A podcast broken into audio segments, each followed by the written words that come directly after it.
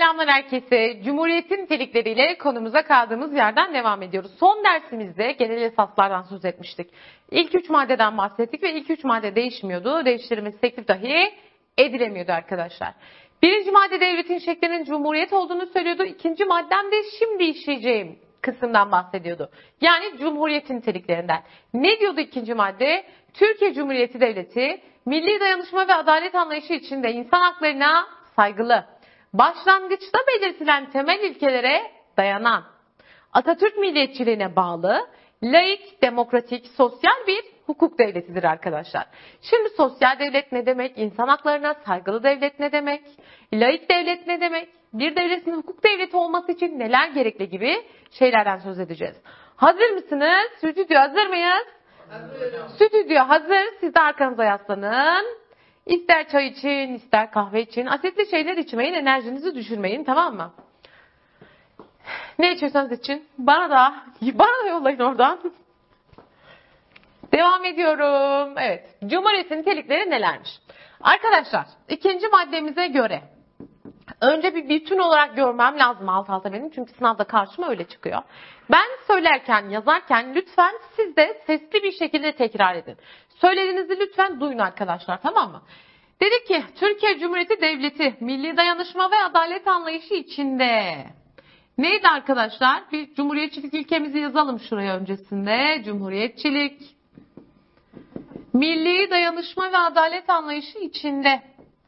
Başlangıçta belirtilen temel ilkelere dayanan. O zaman şöyle söyleriz değil mi? Başlangıç ilkelerine dayanan devlet anlayışı vardır. Dayanan devlet.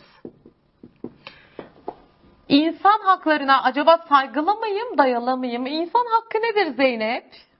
İnsan hakları çok fazla hocam. Kadın hakları var, çocuk hakları var. Ha. hakları var. Ne hakları var? Engelli hakları var. Hak nedir o zaman? Hak aslında hukuk düzeninin kişilere tanımış olduğu yetkiydi arkadaşlar. Ne diyor? Türkiye Cumhuriyeti Devleti insan haklarına saygılı bir devlet olacak. 61'de nasıldı acaba? Hatırlıyor musunuz? Bir hatırlayın. Birazdan söz edeceğim. İnsan hakkının şu saygılı ifadesi biraz daha farklıydı. Bir düşünün tamam mı? Atatürk milliyetçiliğine bağlı devlet anlayışı var. Atatürk milliyetçiliğine bağlı devlettir Türkiye Cumhuriyeti Devleti. Umarım siz de söylüyorsunuz Atatürk milliyetçiliğine bağlı devlet diyorsunuz. Laik devlet ilkemiz var arkadaşlar. Laik devlet, sosyal devlet, sosyal devlet, hukuk devleti ve demokratik devlet ilkeleri vardır. Hukuk devleti yazalım şöyle ve bir de demokratik devlet ilkeleri var. Soru nasıl geliyor peki? Şöyle. 82 Anayasasına göre aşağıdakilerden hangisi Cumhuriyetin nitelikleri arasında yer almaz gibi bir soru karşıma çıktı daha önceki yıllarda. Sevilen de bir soru kalıbı arkadaşlar. Diyor ki ışıklara getiriyor. Milli Marş'ın İstiklal Marşı olması. Evet Milli Marş İstiklal Marşı doğru ama ikinci maddede mi yer alıyor? Hayır Milli Marş'ın İstiklal Marşı olduğu üçüncü maddemizde yazıyor. Ya da insan haklarına saygılı değil de insan haklarına dayalı devlet anlayışı yazıyor. Yanlış. 82 insan haklarına saygılı devlet anlayışını benimseyecektir. Ya da yasama yetkisinin Türkiye Büyük Millet Meclisi'ne ait olması diyor. Evet doğru bu ifade. Yasama yetkisi meclise ait ama ikinci madde yani Cumhuriyet'in niteliklerinden biri mi? Hayır değil arkadaşlar. Tamam. Lütfen buna dikkat ediyorsunuz. Şimdi tek tek gideceğiz bakalım. Hemen şuraya geliyorum. Başlangıçta belirtilen temel ilkelere dayanan devlet derken bana neyi söylemeye çalışıyor? Arkadaşlar 1961 Anayasası'nda başlangıç metnine yer vermiştik. 82 Anayasası'nda da başlangıç metni vardı. Ve başlangıç metni anayasaya neydi arkadaşlar? Dahildi. Neydi başlangıç metni? Örnek gösterecektim. Kitabım yokmuş burada. Anayasanın kapağını açtınız ve böyle hani bir paragraflık bir ön söz sunu olur yani kitaplarda. Onun gibi bir şeydi arkadaşlar. Biz onu madde madde bir önceki dersimizde işlemiştik zaten.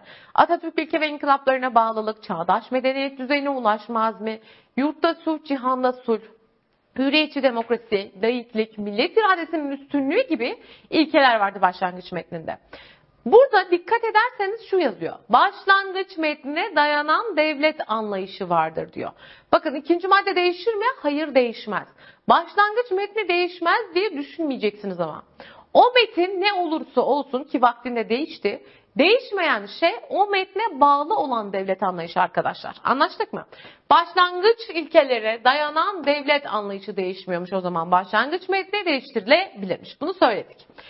İnsan haklarına saygılı devlet ilkesi.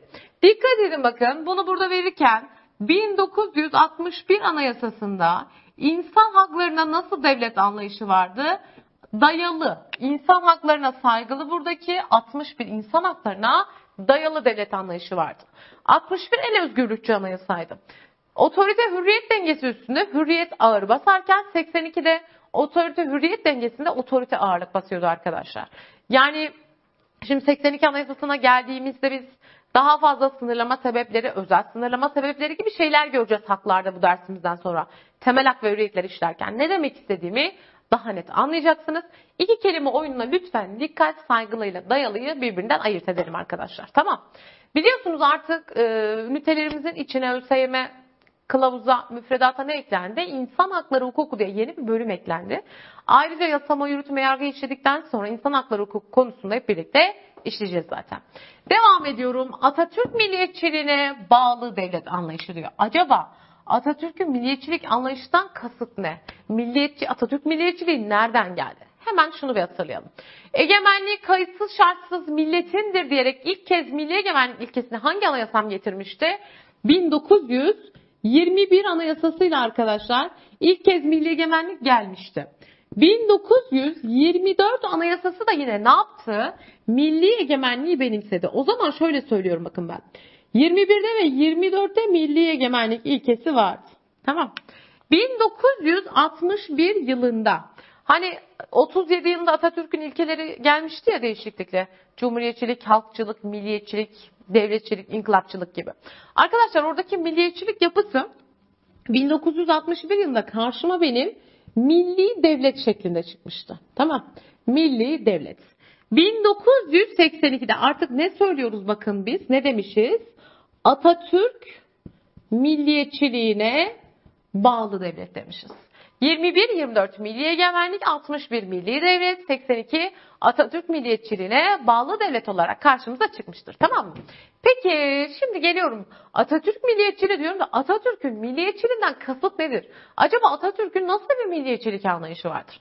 Arkadaşlar baktığınızda milliyetçilik anlayışı kendi içinde ikiye ayrılır. Bunlardan biri subjektif milliyetçilik anlayışıdır. Bir diğer anlayış ise objektif milliyetçilik anlayışıdır. Subjektif milliyetçilik anlayışı dediğim anlayış din, dil, ırk ayrımı gözetmez. Ama objektif din, dil, ırk birliği arar. Benim milletimdensin diyebilmem için sana dinin, dilin, ırkın bir olacak der. Ama subjektifte din, dil, ırk birliği ne yapmaz? Aranmaz. Şey gibi düşünün subjektif. Hani ilk ahlak kurallarını işlerken hatırlıyor musunuz? Sen ve onlar demiştik. Bu onlar diye diğerlerini ne yapıyor? Ötekileştiriyor ve dindi ırk birliği arıyor arkadaşlar. Şimdi biz şunu mu söylüyoruz bakın Atatürk.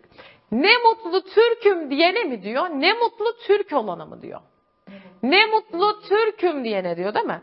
Türk'üm diyebiliyorsan ne mutlu sana diyor. Ne mutlu Türk olanayla ne mutlu Türk'üm diyene aynı şeyler değil. Bak birinde bildiğiniz ırkçılık var. Tamam.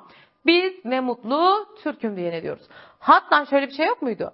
Türkiye Cumhuriyeti Devleti'ne vatandaşlık bağıyla bağlı olan herkes neydi arkadaşlar? Türktü. O zaman Atatürk'ün milliyetçilik anlayışı din, dil, ırk birliğini reddeden nedir?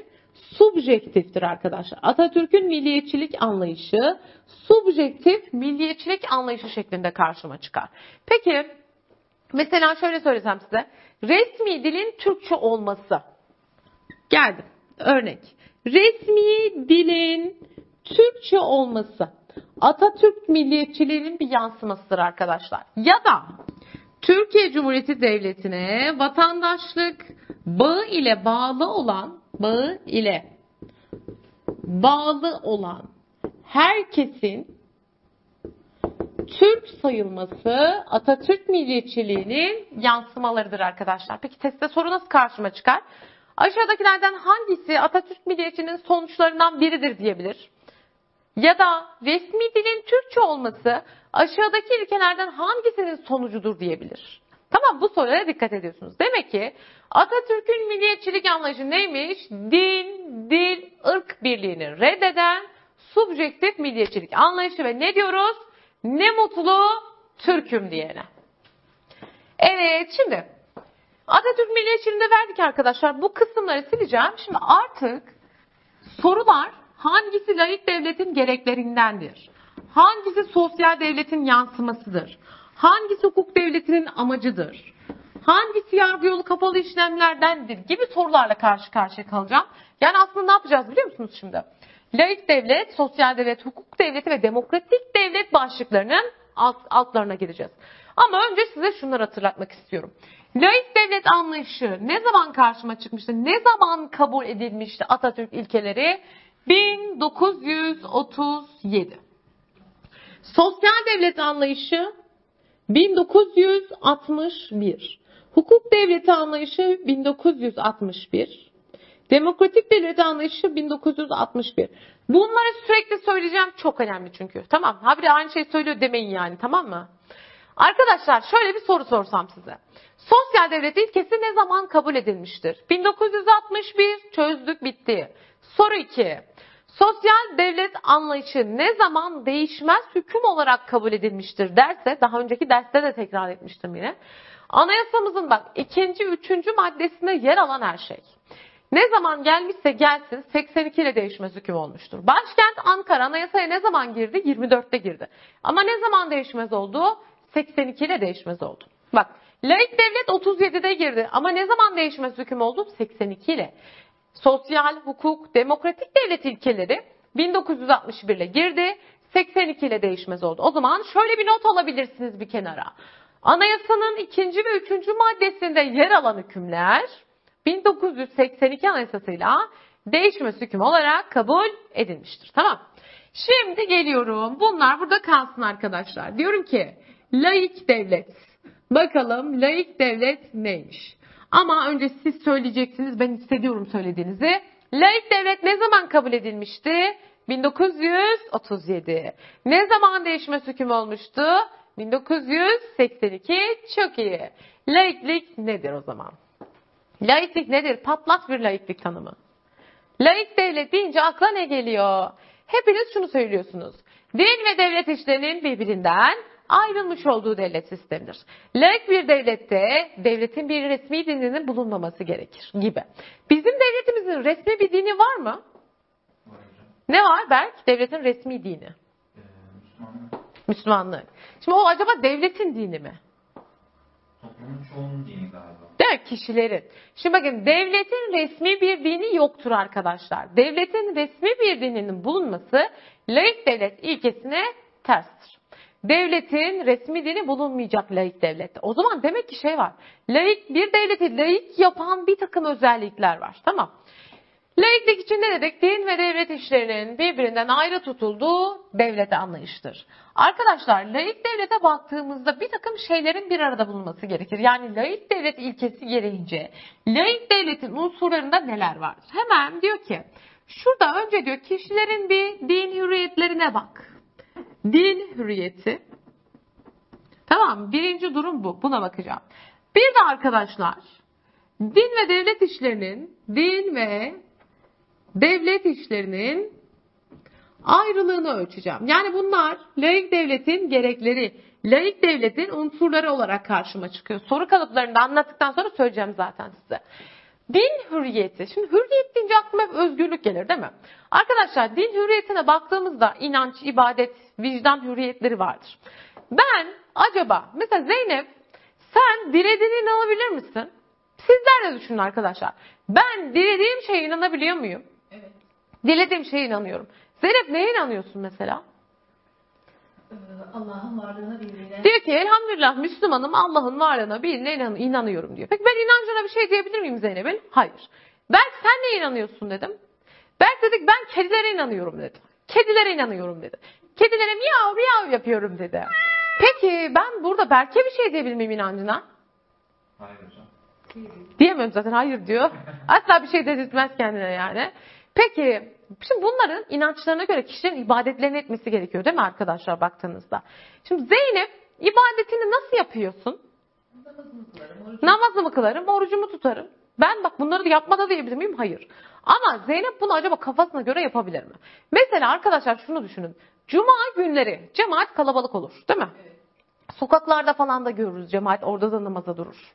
İşte metro altlarında dururlar kalabalık olduğu için. Şey düşünün bir. Şimdi e, ben kırmızı ışıkta trafiği durdurup cemaati orada namaza durdurabilir miyim arkadaşlar sizce? Olur mu? Hayır olmaz. O zaman bak ibadette bir sınır var arkadaşlar. Tamam dilediğine inanıyorsun, ibadetini yapıyorsun. Ancak ibadet hürriyeti mutlak değildir. İnanç hürriyeti, hürriyeti mutlaktır. Şeye dön. İnanç hürriyeti İnanç hürriyeti mutlaktır. Dilediğime inanabilirim. Berk'in kedilere inanması gibi. Peki Berk şimdi sen kedilere inandığın için Berk'in inancı gereğince kedilere inanıyorsa ibadetimi de dedi ben dedi kedilerle yapıyorum dedi. Nasıl yapıyorsun Berk kedilerle ibadetini? Hocam bir sürü kedi topluyorum hemen. Sonra? Kedileri topluyorum, besliyorum dedi. Bu çok güzel bir şey. Hayvanlarımızı hepimiz korumamız lazım, sevmemiz lazım değil mi? Onlar sessizler ama arkadaşlar hayvanları sevip koruyalım lütfen hepimiz.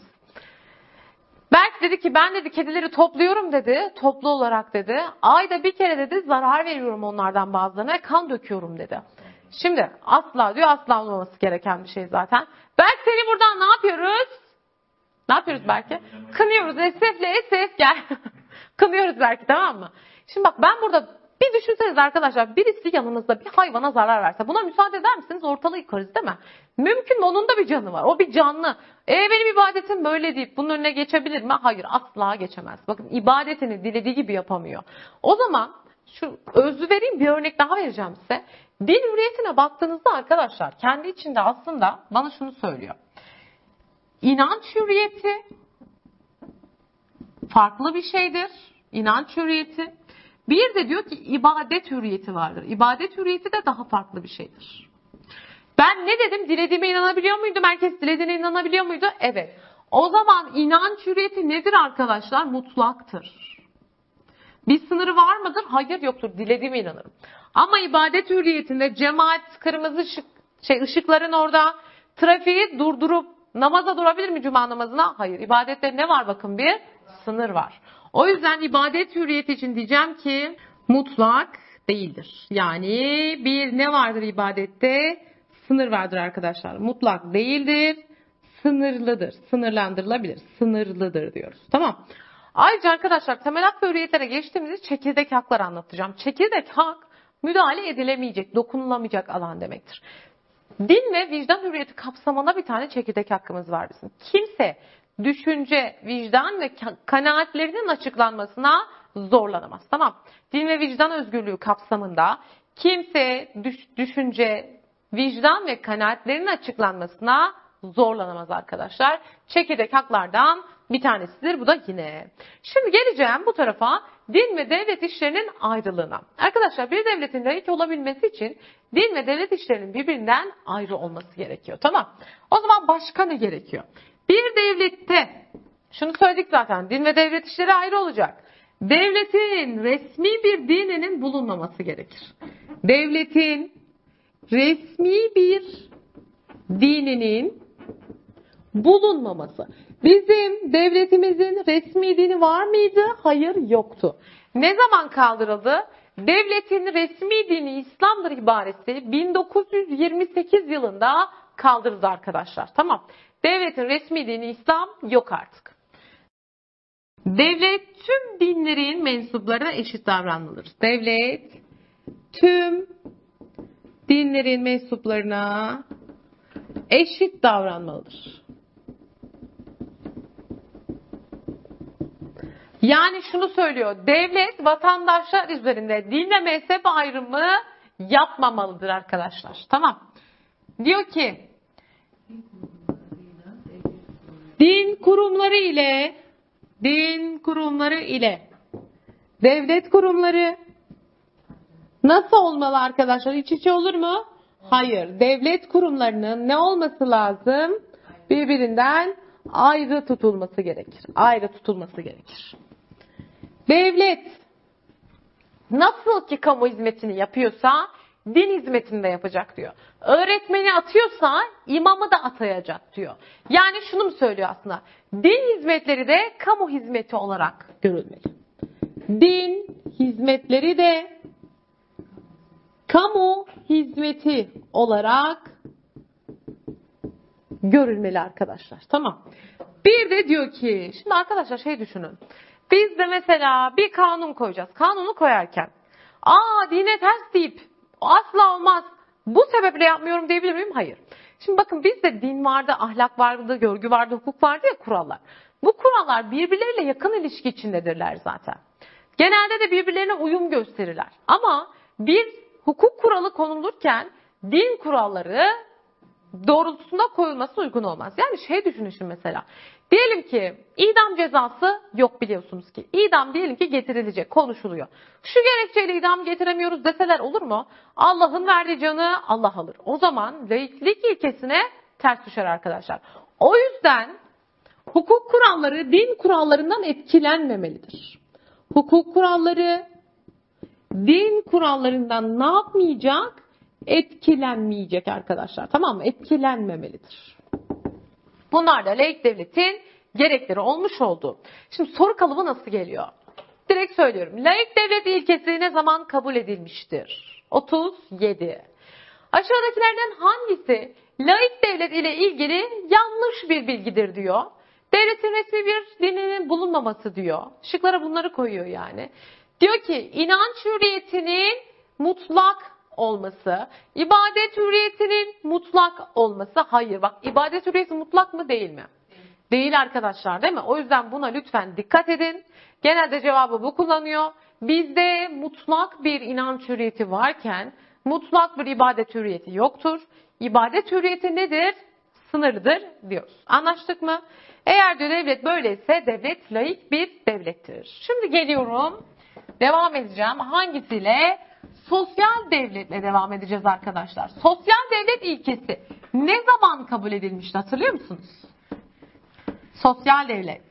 Nerede bu devlet? 1900 bak yazıyor yanında 61 ile kabul edilmişti.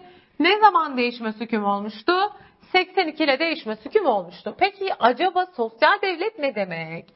Hemen şöyle geliyorum. Sosyal devlet. Arkadaşlar sosyalleşmek istersek ne lazım bize genelde? Para. Para. Niye para olmayınca sosyalleşemiyor musunuz siz? Yok. Para lazım. Para var. Huzur var. Deriz değil mi? Öyle bir şey var ya. Belki bir film mi vardı öyle? Yani onun bir şeyi var. Kim söyledi? Kim başlattı bu para var, huzur var olayını? İşte Napolyon mu hocam? Bilmiyorum ben hatırlamıyorum. Neyse bir bakalım. Bulursak videoya ekleyelim belki biz bunu montaj olarak. Arkadaşlar sosyal devlet ne demek acaba? Vatandaşının sinemaya gitmesini sağlayan devlet demek mi acaba? Hayır. Hayır gitmeseniz oturun evde izleyin. Sosyal devlet vatandaşının asgari geçim düzeyini sağlamayı borç edilen devlettir. Yani diyor ki benim vatandaşım en az şartlarda bile olsa diyor onun geçimini sağlamayı kendime borç edilmiş devletimdir ben diyor. Ve vatandaşımın asgari ücreti vardır. Vatandaşım da çok rahattır diyen bir devlet anlayışıdır sosyal devlet. Anayasamda yazıyor mu? Yazıyor. Arkadaşlar sosyal devlet öyle bir devlet anlayışıdır ki bakın çok da hani e, sağlaması biraz güçtür sosyal devleti. Milli geliri adaletli bir şekilde dağıtmak ister, fırsat eşitliği sağlamak ister. Bunları yaparken bir takım şeyleri araç olarak kullanır. Tamam mı? Özünde ben şunu düşüneceğim. Benim sosyal refahım için uğraşan devlettir. Sonra dedim ki e, benim sosyal refahım için ne gerekiyor? Uğraşıyor da devlet neler yapıyor? Şimdi gelin birlikte bunlara bakalım arkadaşlar. Öncelikle şuna bakalım. Sosyal devlet 61 ile gelmişti. 82 ile değişme hüküm olarak kabul edilmişti. Acaba sosyal devletin amaçları arasında neler var? Ve bu amaçları gerçekleştirmek üzere neler yapacak? Sonrasında da araçlarına bakalım. Nedir sosyal devletin amaçları? Önce ne dedim arkadaşlar? Vatandaşının neyi için uğraşıyor sosyal devlet? Sosyal refahı, değil mi? Sosyal refahı. Vatandaşının asgari geçim düzeyini sağlamayı kendine borç edilen devlettir. Düzeyi sağlama. Peki başka ne gibi amaçlar olabilir? Arkadaşlar işsizlik olduğu zaman sıkıntı değil mi? Para olmaz, pul olmaz, Bir güvencen olmaz, sosyal güvenliğin olmaz. O yüzden sıkıntı. Ve sosyal devlet diyor ki en önemli araçlarımdan, amaçlarımdan bir tanesi işsizliği önlemektir. İşsizliğin önlenmesi gibi güzel bir amacım vardır benim diyor. Herkese eşit fırsatlar sunmak isterim ben ve ne vardır? Fırsat eşitliği vardır diyor. Herkes eşit. Fırsat eşitliği sağlarım diyor sosyal devlet olarak. Ne Zeynep? İnsanca bir yaşam için tedbirleri alsın sosyal devlet. İnsanca bir yaşam için tedbirleri alsın sosyal devlet diyor. Doğru söylüyor. O da bir amacıdır. İnsanca bir yaşam için insanca bir yaşam için gerekli tedbirleri almam gerekir sosyal devlet ol- olarak diyor. Milli geliri adaletli bir şekilde dağıtmak isterim diyor. Milli gelirin adaletli bir şekilde dağıtılması gibi amaçları var. Ne? Sermaye dengesini sağlamak. Zeynep de bana hatırlatma yapıyor burada. Unutuyorum ara sıra da. daha söyler misiniz Zeynep Hanımcığım? Sermaye dengesini sağlamak hocam. Sermaye dengesini sağlamak derken bak şimdi milli gelirin adaletli dağıtımı diyor ya. Gelir ve servet farklılıkları arasındaki oranı azaltmaya çalışıyor arkadaşlar. Ne dedim şurada bakın. Milli geliri adaletli bir şekilde dağıtmak istiyor ya. Aslında insanlar arasındaki gelir ve servet farklılıklarının azaltılması için azaltılması da amaçlarından bir tanesidir. Tamam. Gelir ve servet farklılıklarının azaltılması gibi amaçları vardır. Azaltılması. Harika bir anlayıştır sosyal devlet anlayışı. Şimdi bir dursun sosyal devlet araçlarına gireceğim burada. Karşılaştıracağım. Hukuk devletiyle de karışan noktalar oluyor. Onlara da değineceğiz birlikte arkadaşlar. Peki amaçları harika. Eminim şu an oturmuş izlerken hepiniz aa burası neresi acaba falan dediğinizi düşünüyorum ben. Arkadaşlar sosyal devlete diyorum ki ey sosyal devlet amaçların harika ama bunlar için neler yapıyorsun diyorum. Bana şunu söylüyor. Araçlarım var benim diyor. Bak bunları bunları yapıyorum diyor. Hadi gelin birlikte bakalım neler yapıyor. Vergide adalet var. Nasıl yani diyorum. Yani diyor yine Acuncuğuma selamlarımı yolluyorum buradan. Acun'un aldığım, Acun'dan aldığım vergiyle senden aldığım vergi aynı mı? Hayır değil. Tamam. O zaman bunu niye yapıyorsun diyorum. E, gelir ve servet farklılıklarını azaltmaya çalışıyorum. Senden o kadar vergi alırsam sosyal refahın olmaz senin diyor. Dedim ya yaşa, yaşa dedim. O zaman ne diyoruz? Vergide ne var arkadaşlar? Vergide adalet ilkesi var. Yani herkes kazandığı kadar gelirine göre az kazanandan az, çok kazanandan çok vergi alıyorum diyor ve biz buna diyoruz ki artan oranlı vergi sistemi. Artan oranlı vergi sistemi. tamam. Başka ne yapıyorsun canım diyorum. Arkadaşlar şey düşünün. Şimdi benim refahım için uğraşan devlet değil amaç. Yaşadığım yere en yakın hastane 3 saat uzaklıkta. Allah korusun başıma acil bir şey gelse. Hastaneye gidene kadar ölü veririm ben. Refah mefah kalır mı? Kalmaz. Bana ne lazım? Hastane lazım mesela refahımı sağlamam için. Devletin bana ne yapması lazım oraya? Hastane. Hastane yapması için devlete ne lazım? Arazi. Yer lazım öyle değil mi? Peki o yer yoksa eğer elinde kimden alıyor? Senden alıyor, benden alıyor. Neyin alıyor? Taşınmazını alıyor. Ve bunu ne yapıyor? Kamulaştırıyor. İdare hukukunda işleyeceğiz arkadaşlar kamulaştırmayı. Şimdi kısa değineceğim burada. Araçlarından bir tanesi kamulaştırmadır diyor. Peki ben de diyorum ki ne yapıyorsun? Özel mülkiyette bulunan taşınmaza, arsaya, araziye bedelinin ödenmesi suretiyle devletin el koymasına biz kamulaştırma diyoruz. Yaptı kamulaştırmayı. Dedi ki ben buraya halkım için park yapacağım, hastane yapacağım gibi şeyler söyledi. Bir diğer aracı devletleştirme. Devletleştirme. Arkadaşlar özel mülkiyetteki taşınmaza el koyunca kamulaştırma oluyor. Altına da yazayım unutmayın bakın. Bir taşınmaza el koyduysa bu neymiş? Kamulaştırma. Bir işletmeye, bir iş yerine, bir girişime, bir teşebbüse el koymuşsa devletleştirme. Dedi ki ben bu işletmeye el koyuyorum. Burası artık devletindir. Ne yapacaksın? İşsizliği önlemeye çalışacağım dedi. İşsizliğin önlenmesi amaçlarından biri değil miydi? Evet bak devletleştirme yapıyorum dedi. Başka planlama gibi bir faaliyet ama aracı vardır arkadaşlar. Planlama. Bakın planlama sadece devletler için önemli değildir. Bizim için önemli değil midir arkadaşlar? Ayağını yorganına göre uzatacaksın derler.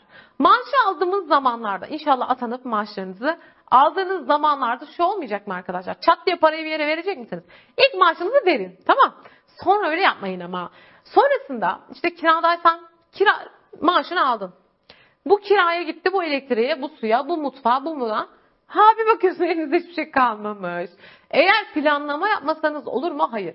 Devlet ekonomik kaynaklarını doğru kullanmak için planlar yapmalıdır. Değil mi? Bize de kalkınma planları falan yapılıyor ya. Bunu söylüyor.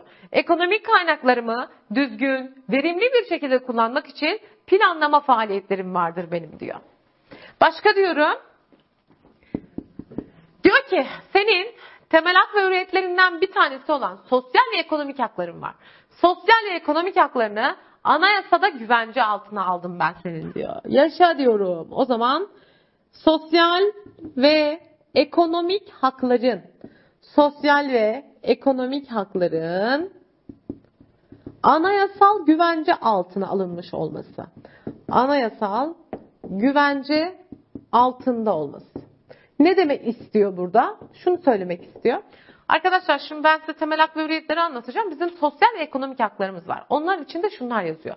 Herkesin işte sosyal güvenlik hakkı, grev ve lockout hakkı, dinlenme hakkı gibi hakları var. Şimdi burada diyor ki ben de senin sosyal ve ekonomik haklarını anayasada güvence altına aldım diyor. Biz bir yerde çalışacağımız zaman ilk sorduğumuz şey ne oluyor? Sigortası var mı? Değil mi? Devlet diyor ki sigortasız işçi çalıştıramazsın. Anayasada koruma altına aldım ben bunu diyor.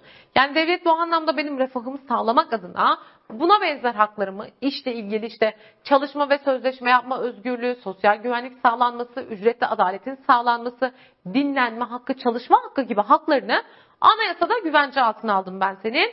Koruyor anayasa senin haklarını diyor devlet bana. Anlaştık mı? Peki şimdi bunlar da sosyal devletin araçlarıydı. Demek ki vatandaşının asgari geçim düzeyini sağlamayı, sosyal refahını sağlamayı kendine borç edinmiş devlet neymiş? Sosyal devletmiş arkadaşlar. Bu uğurda amaçları nelermiş? Sosyal refah, asgari geçim düzeyimi sağlama. Lütfen tekrar edin sizde. İşsizliğin önlenmesi, fırsat eşitliği sağlamak. Bak şu ilke en önemli ve karıştırılan ilkedir. Fırsat eşitliği herkese eşit fırsatlar sunma iş alanında sosyal devletindir. Çünkü biraz sonra bunu sileceğim, hukuk devletini anlatacağım size. Arkadaşlar hukuk devletinde eşitlik ilkesi vardır. Ya da kanun önünde eşitlik ilkesi vardır diyeceğim. Fırsat eşitliği sosyal devletteyken kanun önünde eşitlik hukuk devleti ilkesinin gereklerinden bir tanesi olacak. Aklınızda kalsın. İnsanca bir yaşama, yaşam için tedbirleri alırım. Milli gelir adaletli dağıtmak isterim. Gelir ve servet farklılıklarının azaltılması için uğraşırım diyor. Araçların nelerdir derse de vergide adalet, kamulaştırma, devletleştirme, planlama, sosyal ve ekonomik hakların anayasada güvence altına alınması. Dikkat! Bak şimdi. Devletleştirme sosyal devletin araçlarından biri mi? Evet. Şuna dikkat edin arkadaşlar. Özelleştirme. Şıklara bunu koyarlar. Özelleştirme sosyal devletin araçlarından biri de değildir, amaçlarından biri de değildir. Peki özelleştirme ne demek? Özelleştirme ben devlette olan şeyin özel kesime geçmesi demektir. Tamam Devlete ait olan bir işletmenin kime geçmesi?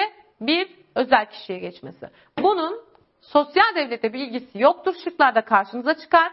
Özelleştirme sosyal devletin araçlarından birisi değildir arkadaşlar. Böylelikle silgimiz nerede? Sosyal devleti de ne yaptık görmüş olduk. Hemen bir kere daha söyleyeyim bana. Fırsat eşitliği. Sosyal devletin amaçlarından biri miydi? Evet. Evet. Bunu unutmuyorsunuz çünkü birazdan kullanacağım. Benim sosyal refahım için uğraşan, asgari geçim düzeyimi sağlamayı kendine borç edinen devlet kimdi? Sosyal devlet. Sosyal refah için uğraşan devlet sosyal devlet. Benim hukuki güvenliğim için uğraşan devlet de nedir arkadaşlar? Hukuk devletidir. Hukuk devleti ilkesi 1961 Anayasasıyla kabul edilmiş, 1982 Anayasasıyla değişme hüküm olmuş demiştik. Bir devletin hukuk devleti olması için bir takım özellikler taşıması gerekir arkadaşlar. Öyle hukuk devleti olmak kolay mı? Hayır değil. Ben bir hukuk devleti miyim? Bakalım hukuk devleti miyim? Bir devleti hukuk devleti yapan şeyler nelerdir? Yani hukuk devleti ilkesinin gerekleri, hukuk devleti ilkesinin unsurları, hukuk devleti ilkesinin taşıması gereken özellikler acaba nelerdir? Önce bana şunu söyleyin. Arkadaşlar bir devlette biri bir şey yaptı ve şunu dedi. Ben siyasiyim arkadaş sen bana karışamazsın dedi. Eyvallah dedim. Biri bir şey yaptı. Ben bilmem kimin torunuyum dedi bana karışamazsın. Eyvallah dedim.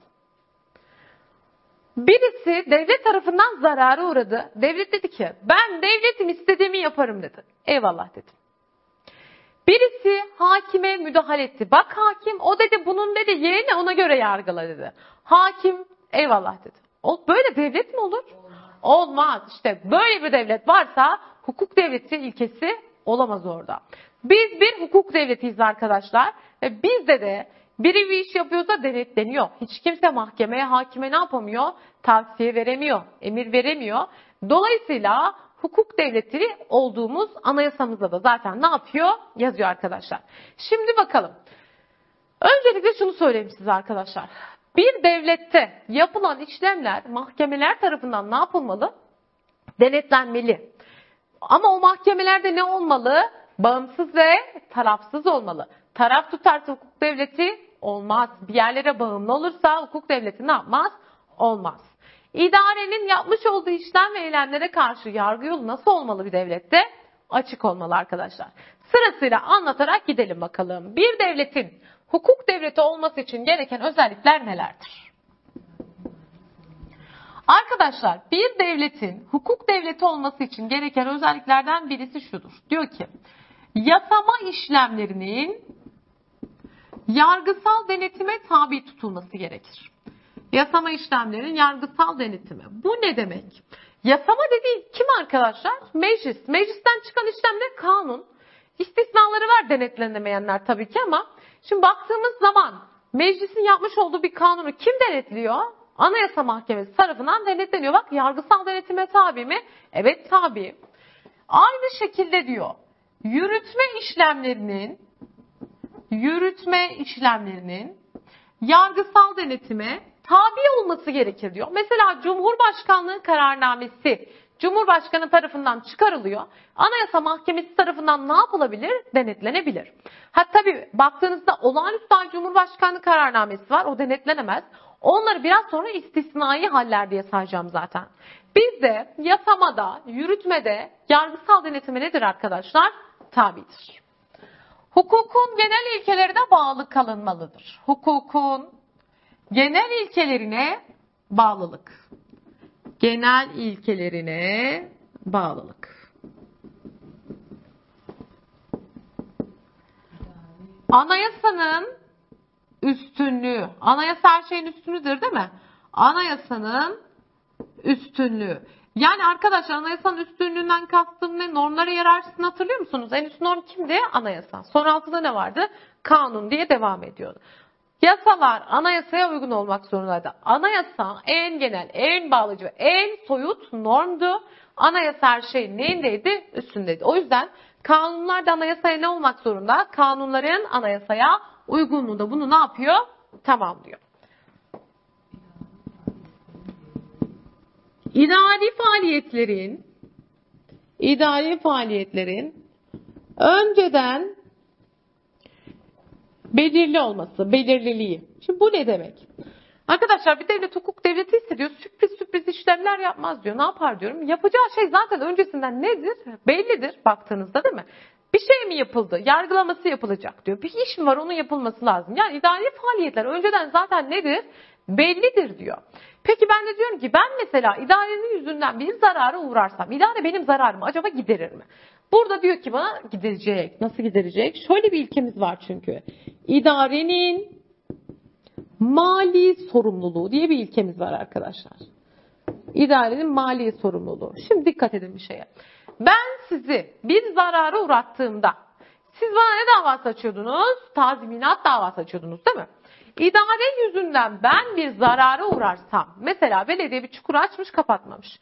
Oraya takıldım görmedim, düştüm kolum bacağım kırıldı. Belediye yüzünden zarara girdim mi idare yüzünden? Girdim. İdare benim zararımı ne yapacak? Karşılayacak. Burada bir dava açılıyor.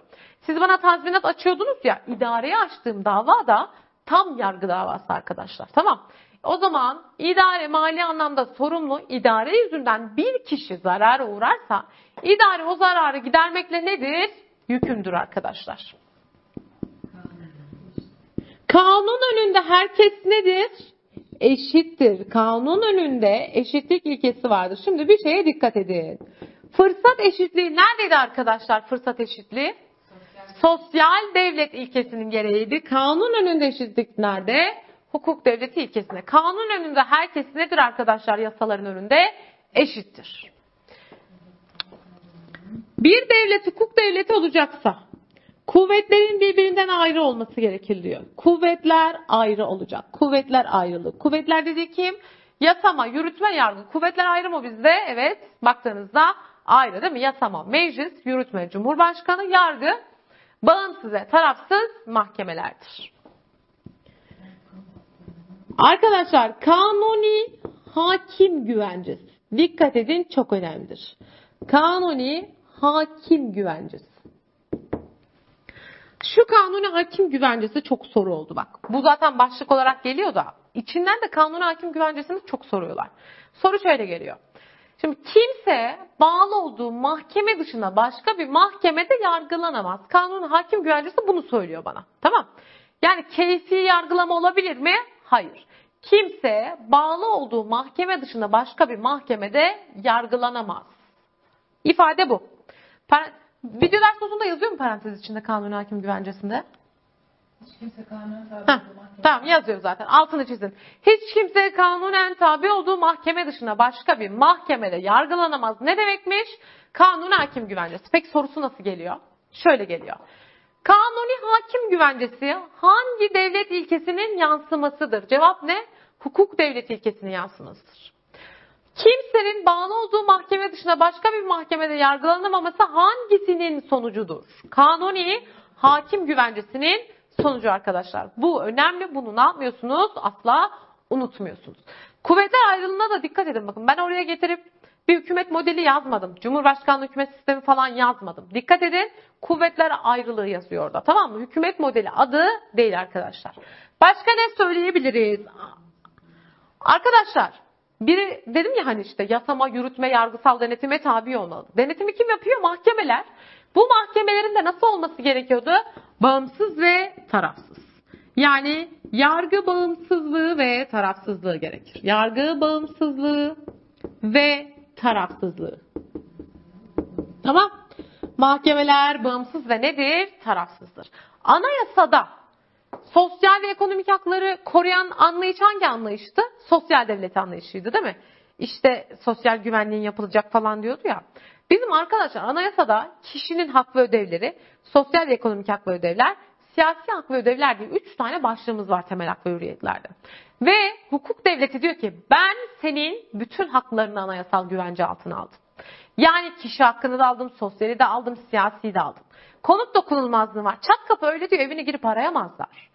Sen diyor uçacaksın gideceksin hey dur nereye gidiyorsun diye öyle kafasına göre kimse hareket edemez diyor. Bunların hepsinin kuralı vardır diyor. Yaşa be diyorum ben de. O zaman ne diyorum? Temel hak ve hürriyetlerin temel hak ve hürriyetlerin anayasal güvence altına alınmış olması gerekir. Anayasal güvence altında olması. Tamam. Temel hak ve hürriyetler anayasal güvence altında. Zeynep oradan diyor ki yasaların anayasaya uygunluğu. Zeynep doğru söylüyor. Zaten bak şunun devamı değil mi? Orada ne demiştik? Anayasanın üstünlüğü gereğince yasalar anayasaya ne olmak zorundaydı? Uygun olmak zorundaydı. Yine yazalım. Şıklarda karşımıza da çıkabilir. Yasaların anayasaya uygun olması gerekir. Yasaların anayasaya uygunluğu. Arkadaşlar ceza sorumluluğu ilkeleri vardı hatırlıyor musunuz? Suç ve cezalar geçmişe yürütülemez. Ceza sorumluluğu şahsidir. Kanuna aykırı elde edilen deliller geçersizdir. Kimse yakınlarını suçlayıcı beyanlarda bulunmaya ve bu yönde delil göstermeye zorlanamaz gibi bir takım ilkeler vardır. Ceza sorumluluğu ilkeleri derdik biz. Bir devlet hukuk devleti ise ceza sorumluluğu ilkelerini içinden almak zorundadır, barındırmak zorundadır. Tamam. Zeynep'ciğim var mı unuttuğumuz bir şey? Tamam yokmuş devam ediyorum. Şimdi arkadaşlar dikkat edin. Dedim ki bakalım bir devletin hukuk devleti olması için idarenin yapmış olduğu işlem ve eylemlere karşı yargı yolu ne olmalıydı? Açık. Ben şuraya geliyorum. Berk benimle gel. Açık açık yazıyorum. Bir devlet hukuk devleti ise eğer ki idarenin yapmış olduğu idarenin yapmış olduğu işlem ve eylemlere karşı yargı yolu neydi? Eylemlere karşı yargı yolu açıktır. Yargı yolu açıktır. Bu neyin sonucuymuş? Sınav sorusuydu arkadaşlar. Soru şöyle geldi. İdarede yapmış olduğu işlem ve eylemlere karşı yargı yolu açık olan devlet aşağıdakilerden hangisidir diye sordu. Cevabınız ne? Tabii ki hukuk devleti. Peki ben de diyorum ki e, idarenin yapmış olduğu işlem ve eylemlere karşı yargı yolu açık diyorsun da. He dedi. Tahkim kurulu kararlarına karşı yargı yolu kapalı dedim. Sonra bir düşündü. Aa evet dedi kapalı. Ne olacak şimdi? Ya da silahlı kuvvet mensuplarına verilen disiplin cezalarına karşı da yargı yolu kapalı dedim. O zaman bunlar neleri bunun? Ne oldu Zeynep sesin çıkmıyor? Ne oldu? Bilemedin mi? Bilemedim. Bilemedim. Arkadaşlar bunlar bu durumun istisnalarıdır. Tamam. Yani kurala göre idarenin yapmış olduğu işlem ve eylemlere karşı yargı yolu açıktır. Ancak bu durumun bazı istisnaları vardır. Ve biz bu işlemlere ne deriz? Yargı yolu kapalı işlemler deriz. Yargı yolu kapalı olan işlemler. Tamam. Hukuk devleti ilkesinin neleriymiş bunlar? İstisnaları. Neymiş bunlar bakalım. Yüksek Askeri Şura'nın yani yaşın terfi işlemleri ile terfi işlemleri ile kadrosuzluk nedeniyle emekliye ayırma işlemlerine arkadaşlar yargılı kapalıdır. Emekliye ayırma işlemleri. O zaman bu hukuk devleti ilkesinin neymiş? İstisnası. Yüksek Askeri Şura'nın terfi işlemleriyle kadrosuzluk nedeniyle emekliye ayırma işlemleri. Başka? Hakimler ve Savcılar Kurulu'nun yani HSK'nın meslekten çıkarma cezası dışındaki kararlar. Meslekten çıkarma haricindeki kararlarına karşı kapalı. Ne demek istiyorum burada yani ben arkadaşlar? HSK'nın meslekten çıkarma haricindeki kararları. O zaman hakimler ve savcılar kurulu tarafından bir hakim diyelim ki meslekten çıkarıldı. Yargı yolu açık mı? Açık. Bak onun dışındaki kararlarına karşı çünkü yargı yolu ne? Kapalı. Anlaştık mı? Tahkim kurulu kararları. Tahkim kurulu kararlarına karşı yargı yolu kapalı. Bunların ne olduğunu temel hak ve hürriyetleri anlatırken söyleyeceğim. Tamam tahkim kurulunu. Kamu görevlileri hakem kurulu kararları. Kamu görevlileri hakem kurulu kararları. Bunlar aslında şey mesela toplu sözleşmelerde karşıma çıkacak benim temel hak ve hürriyetlerde de göreceğiz tamam mı? Bir de yüksek hakem kurulu kararları var arkadaşlar. Yüksek hakem kurulu kararlarına karşı da yargı yolu kapalı ve silahlı kuvvet mensuplarına verilen disiplin cezalarına karşı da kapalı. Silahlı kuvvet mensuplarına verilen disiplin cezalarına karşı da yargı yolu ne? Kapalı. Sen hep burayı iyi mi biliyorsun? Okudun mu? İtiraf et. Bıdır bıdır bıdır. Önceden çalışmışmış. Evet bir kere daha yargı yolu kapalı işlemler nelermiş? Yüksek Askeri Şura'nın terfi işlemleriyle kadrosuzluk nedeniyle emekliye ayırma işlemleri. Hakimler Savcılar Kurulu'nun meslekten çıkarma dışındaki kararları. Tahkim kurulu kararları, kamu görevlileri hakem kurulu kararları, yüksek hakem kurulu kararları ve silahlı kuvvet mensuplarına verilen disiplin cezaları. Hukuk devleti ilkesinin istisnaları. Yani yargı yolu kapalı işlemler.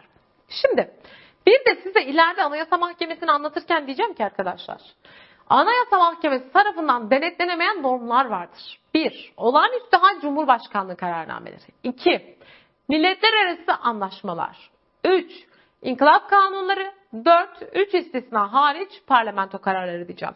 Dolayısıyla aslında onlara karşı da yargı yolu kapalı. Ama farklı bir çatı altında anlatacağım onları. Bilginiz olsun. Anayasa Mahkemesi tarafından denetleme, denetlenemeyen 4 tane normu sonrasında göreceğiz. Biz şimdi ne yaptık? Bunları öğrendik. Şimdi sonra arkadaşlar bizim hukuk devletine verdikten sonra bakın bir özelliğimizde ne? Bir ilkemiz demokratik devlet ilkesi vardır. 61 ile demokratik devlet ilkesi gelmiştir. 82 ile değişmez hüküm olmuştur. Şimdi ben burada bir ara vereceğim, bir toparlayacağım. Sonra demokratik devlet çatısı altında seçimlerden, siyasi partilerden ve Yüksek Seçim Kurulu'ndan bahsedeceğim arkadaşlar. Anlaştık mı? Bir kere daha şimdi söz sizde. Koltuklarınızı dik konuma getiriyorsunuz. Ve benimle birlikte tekrar ediyorsunuz. Hazır mıyız? Bence hazırız. Evet. Şimdi arkadaşlar. Cumhuriyetin nitelikleri nelerdir? İnsan haklarına saygılı, başlangıç ilkelerine dayanan. Aa Berk pıt pıt yapalım mı? Bence güzel oluyor. Cumhuriyetin niteliklerini sayıyoruz birlikte. İnsan haklarına saygılı devlet. Başlangıçta belirtilen temel ilkelere dayanan devlet. Atatürk milliyetçiliğine bağlı devlet. Laik devlet. Demokratik devlet. Hukuk devleti. Sosyal devlet. Bunlar Cumhuriyetimizin nitelikleriymiş arkadaşlar. Laik devlet 37 ile geldi. Sosyal devlet, demokratik devlet, hukuk devleti ne zaman geldi? Hop 61 ile geldi. Ne zaman değişmez oldu ikisi? 82 ile değişmez hüküm olarak karşımıza çıktılar arkadaşlar. Fırsat eşitliği hangi devlet gereğiydi? Sosyal devlet. Kanun önünde eşitlik hukuk devleti. İdarenin mali sorumluluğu hukuk devleti. Kimse bağlı olduğu mahkeme dışında başka bir mahkemede yargılanamaz. Neydi bu? Kanuni hakim güvencesiydi. Ve neyin sonucuydu? Hukuk devleti ilkesinin sonucuydu arkadaşlar. Umarım faydalı olmuştur. Diğer dersimizde görüşmek üzere. Hoşçakalın.